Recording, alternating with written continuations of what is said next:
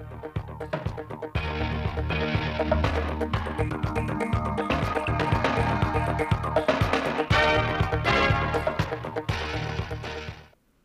kính chào quý vị và các bạn đến với bản tin thời sự trực tiếp 16 giờ ngày 24 tháng 9 của Đài Phát thanh và Truyền hình Thanh Hóa. Chương trình đã được thực hiện trực tiếp trên sóng FM tần số 92,3 MHz.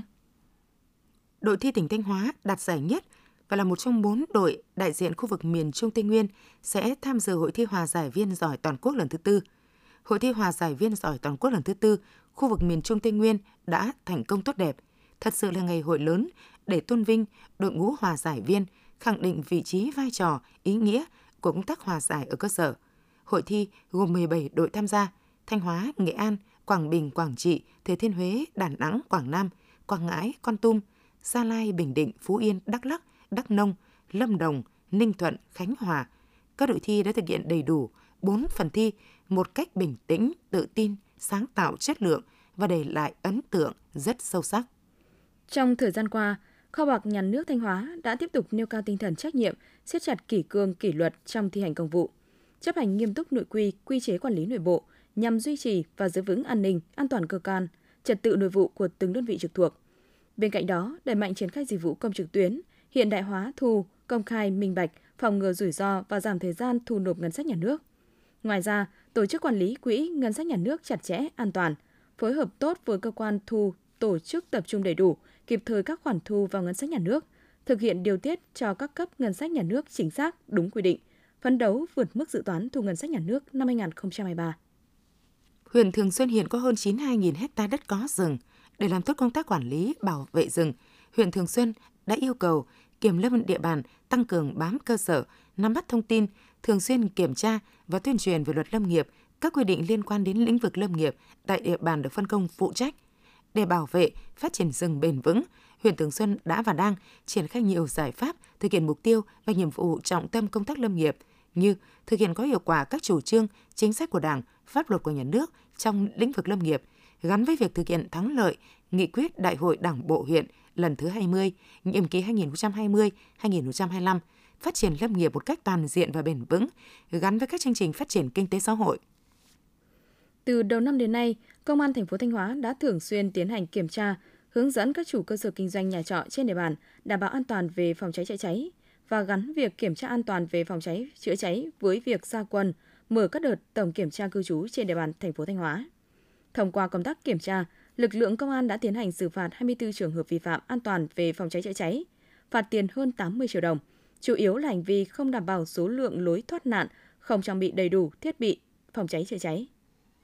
Tiếp theo là những thông tin trong nước. Sau hơn 10 giờ bay từ New York, Hoa Kỳ, trưa 23 tháng 9 giờ địa phương, chuyên cơ chờ Thủ tướng Chính phủ Phạm Minh Chính và đoàn đại biểu cấp cao Việt Nam đã tới sân bay quốc tế Sao Paulo,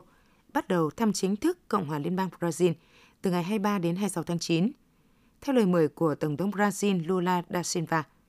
chuyến thăm sẽ mở ra những định hướng mới trong việc thúc đẩy quan hệ hợp tác, làm sâu sắc hơn quan hệ đối tác toàn diện Việt Nam-Brazil – xác định những dự án và lĩnh vực hợp tác cụ thể, qua đó đưa quan hệ giữa hai nước đi vào chiều sâu, thực chất và hiệu quả, nhất là hợp tác kinh tế, thương mại và đầu tư. Trong đó, Brazil có tiềm năng là cửa ngõ để Việt Nam đi vào các thị trường khu vực Mỹ Latin, còn Việt Nam là cánh cửa để Brazil vào ASEAN và các nước châu Á. Tối 23 tháng 9, tại thành phố Tuyên Quang, Chủ tịch nước Võ Văn Thưởng đã tham dự lễ hội Thành Tuyên 2023. Lễ hội Thành Tuyên năm nay được tổ chức ở quy mô cấp quốc gia với sự tham gia của 7 tỉnh và các địa phương của Lào, Hàn Quốc có quan hệ hợp tác với Tuyên Quang. Qua chương trình nghệ thuật quy mô hoành tráng với sự tham gia biểu diễn của các em thiếu nhi là chủ đạo, chương trình đã giới thiệu về nét trung thu đặc sắc của mọi miền Tổ quốc nói chung và phong tục đón trung thu của người dân vùng Việt Bắc nói riêng. Từ đó kêu gọi thanh thiếu nhi khắp mọi miền Tổ quốc cùng nhau thắp đèn trong trăng và gửi gắm ước nguyện của mình. Theo báo cáo Tự do Kinh tế Thế giới, do Viện Fraser của Canada mới công bố, Việt Nam xếp thứ 106 trên 165 quốc gia, vùng lãnh thổ về chỉ số tự do kinh tế thế giới, tăng 4 bậc so với năm 2022. Theo Viện Fraser, đây là mức tăng tương đối cao so với các nước trong khu vực Đông Nam Á. Việt Nam ghi nhận tăng điểm ở 4 trong 5 chỉ số thành phần chính như hệ thống pháp luật và quyền tài sản, đồng tiền tốt, tự do thương mại quốc tế, quy định về tín dụng lao động và kinh doanh. Kết quả này là bằng chứng tốt để khẳng định nền kinh tế Việt Nam đã vận hành về cơ bản theo cơ chế thị trường. Tuy nhiên, so với nhiều nước trong khu vực, Việt Nam vẫn cần nỗ lực để tiếp tục đạt được thứ hạng cao hơn.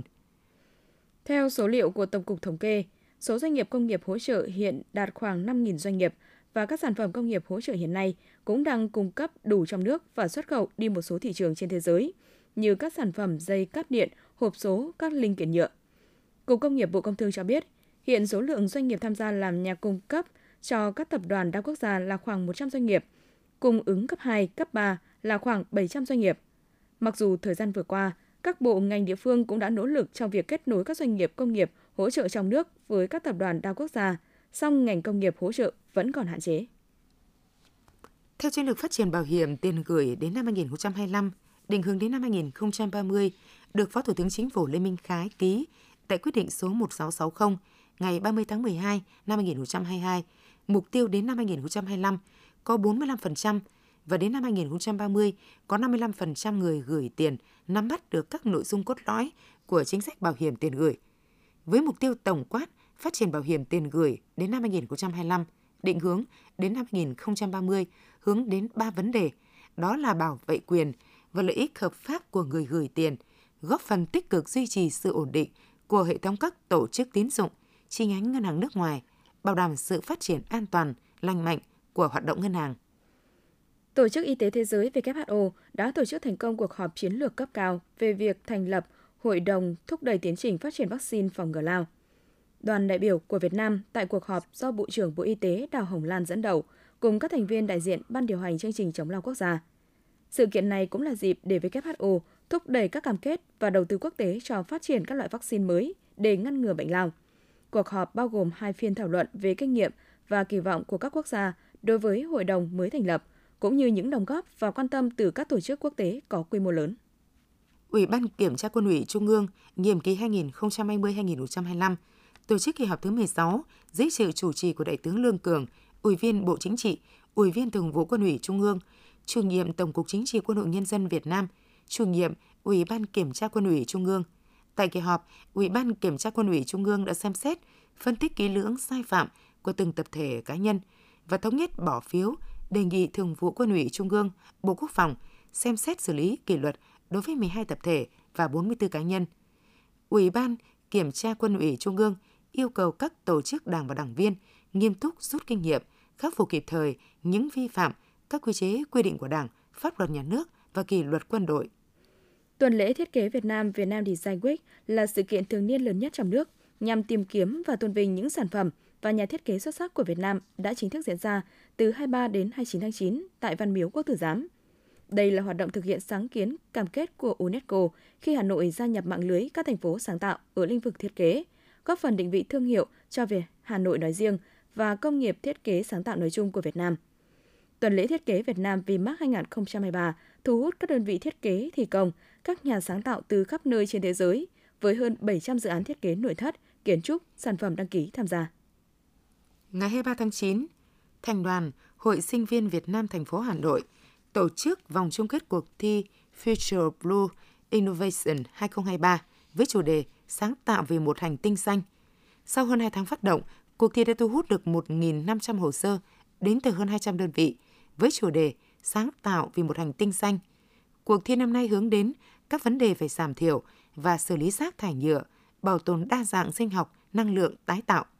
Kết quả qua hai vòng thi, chinh phục và phản biện, đội trường Trung học phổ thông Thăng Long, quận Hai Bà Trưng đã trở thành quán quân của cuộc thi Future Blue Innovation 2023 với dự án thuyền vớt xác tự động có tích hợp AI. Trong các đợt điều chỉnh tăng lương hưu trợ cấp gần đây, lương hưu trợ cấp bảo hiểm xã hội và trợ cấp hàng tháng sẽ tăng từ 12,5% đến 20,8% từ ngày 14 tháng 8 năm 2023.